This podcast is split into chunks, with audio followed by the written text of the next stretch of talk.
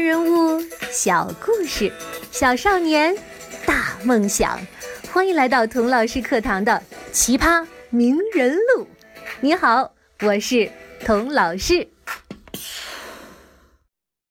上两集讲到，林语堂一共总结了苏东坡的十九个身份，其中有一个是工程师。有的同学有点将信将疑，童老师。我妈就是工程师，她读了本科又读了硕士，每天不是跑工地就是画图纸，又是量又是算的，画出来的图纸啊，跟天书一样。苏东坡除了吟诗作赋，他学过数理化吗？他学过机械原理，画过设计图吗？呃，这些东西啊，苏东坡。还真没学过，因为那时还没有嘛。不过我想，如果苏东坡现在跟你一起考大学的话，我觉得他很有可能想考建筑系或者城市规划，因为他在这方面真是有天赋，是个无师自通的设计师。他最有名的设计，直到今天我们都还在欣赏享用。你知道是什么吗？对，那就是杭州西湖的苏堤。苏东坡曾经两次在杭州当市长，第一次他还年轻，西湖呢，在他的眼里就是一个美人儿，欲把西湖比西子，淡妆浓抹总相宜。十五年后。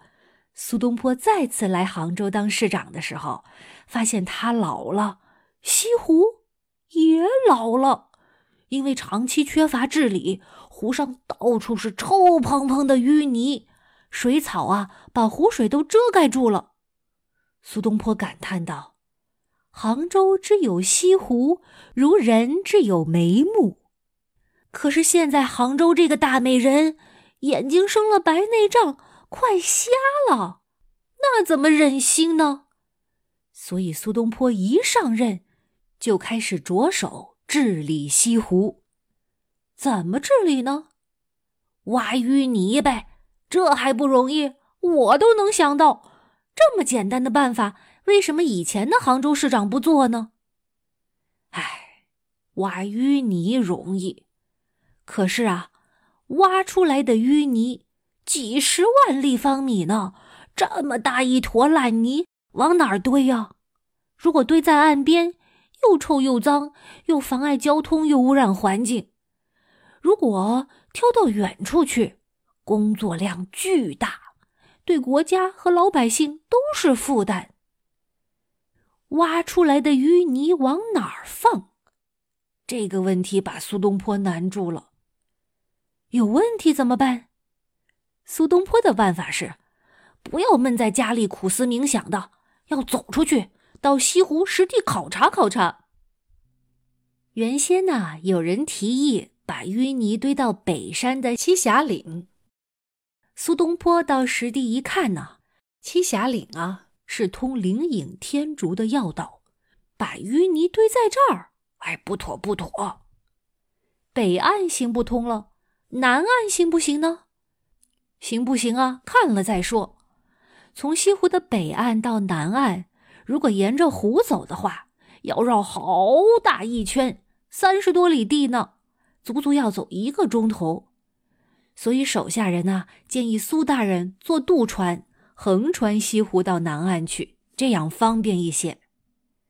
苏东坡在西陵渡口准备上船，发现不少老百姓也在排队等渡船。苏东坡心想啊，沿湖要走远路，坐渡船呢要排队，这都很麻烦呀。怎么样更快更方便的到湖对岸去？这也是个难题呀。好嘛，这淤泥的堆放难题还没解决呢，又冒出一个新难题来。唉，当个地方官呐。真是不容易啊！这两道难题呀，在苏东坡脑子里面互相纠缠碰撞。突然间撞出了火花。苏东坡想出了一个绝招，可以同时解决这两个难题。什么绝招呢？把湖底挖出的淤泥，在湖面上堆一个长堤，沟通南北。这样啊，既方便了南北两岸的交通，又可以就地解决淤泥没处放的大难题。一个难题成了另一个难题的解决方案。哇，你说天才不天才？想出这么天才的解决方案，苏东坡还不满足，他要让长堤不但有用，还要美。一个用淤泥堆起来的堤坝，能美到哪儿去呢？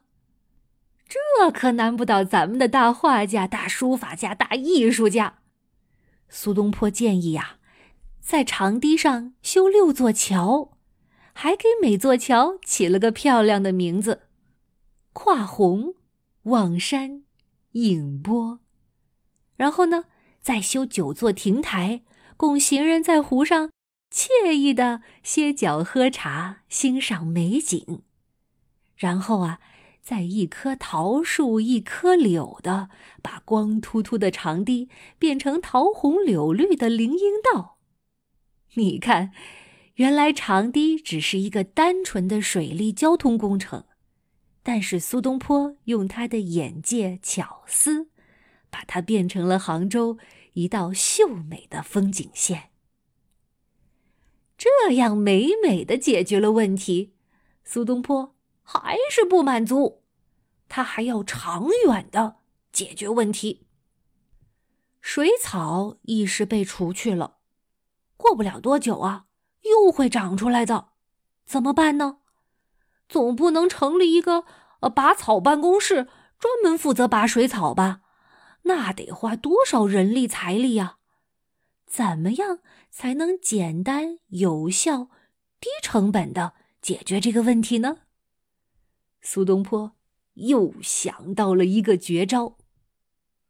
水草啊，最喜欢长在靠近河岸的地方，他就把这些地方呢租给农民，而且规定只能种菱角。为什么种菱角呢？因为菱角啊爱干净，要想菱角长得好，必须先除草。这样一来。政府不但没花一分钱就把水草的问题解决了，还可以从农民那里收点租金。农民呢，也可以通过种菱角挣点外快。西湖变美了，政府省钱了，农民赚钱了，大家还能吃到新鲜菱角，一石四鸟。你说苏东坡厉不厉害？这个故事讲完了吗？还没有。苏东坡考虑问题啊，特别全面。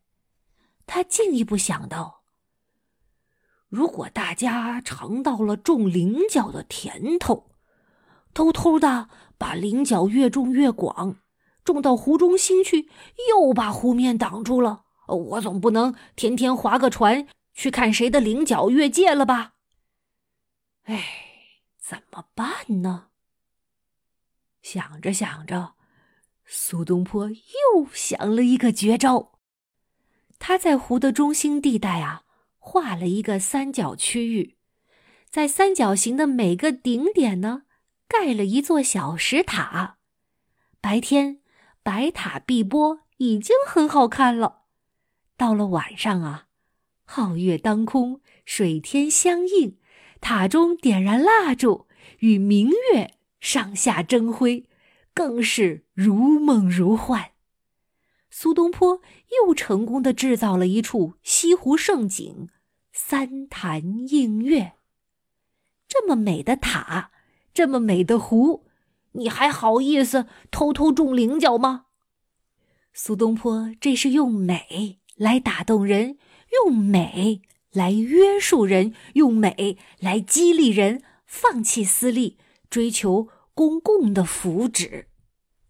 这可是非常非常先进的城市规划理念呐！听了这个故事，当你再次去到杭州西湖，在苏堤上漫步，在月夜下泛舟，我相信你一定会有不同的感受，一定会为苏东坡的聪明才智、审美情趣、见识境界，由衷的赞叹。杭州西湖。不是苏大工程师唯一的杰作，他还在徐州修了防洪大坝，在广州建了一套自来水管系统，在黄州热情的推广人机一体的半自动插秧机“福马”，这就是咱们的工程师苏东坡。苏东坡的故事，不知不觉的。已经讲了快三十集，可是啊，就算是讲上三百集，也不一定能勾画出苏东坡的全貌。他是那么的丰富，那么的多样，那么的可爱，一个人就是一个队伍。林语堂也有同样的感受，他为苏东坡写的传记有四百页厚厚的一本。可是仍然呢，觉得意犹未尽。最后，林语堂这样总结道：“我若一提到苏东坡，在中国总会引起人亲切敬佩的微笑。也许这个微笑最能概括苏东坡的一切了。苏东坡是一个多才多艺的天降之才，也有一颗。”天真烂漫的赤子之心，所以啊，希望听了童老师讲的苏东坡，你也能会心一笑，在逆境中得到力量，在平淡中品出滋味儿，在淤泥中搭出美景。不论你长得多大呀，都像你现在这样。天真烂漫。爱上苏东坡，爱上江枫渔火，爱上苏东坡，爱上